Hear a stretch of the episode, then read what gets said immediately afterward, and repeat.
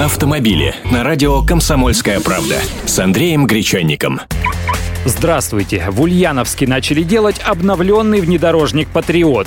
И вот из-за чего эту новость нельзя обойти стороной. Патриот лишился рычага раздаточной коробки. Нет, он не превратился в паркетник, просто теперь ставится раздатка корейской фирмы, у нее механическое, а не электронное управление.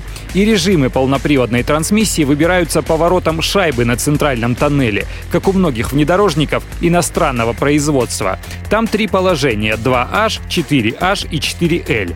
При этом на 30% увеличено передаточное число пониженной передачи, что должно улучшить тягу на бездорожье или при буксировке прицепа. Отсутствие рычага позволило сменить компоновку. Вместо него установили функциональный блок управления с электроприводом. Блок управления стеклоподъемниками и зеркалами переместился с центрального тоннеля на подлокотник водительской двери, а вещевой ящик между передними сидениями стал вместительный. Ну и о цене такого автомобиля. Она варьируется от 568 до 755 тысяч рублей. Автомобили с Андреем Гречанником.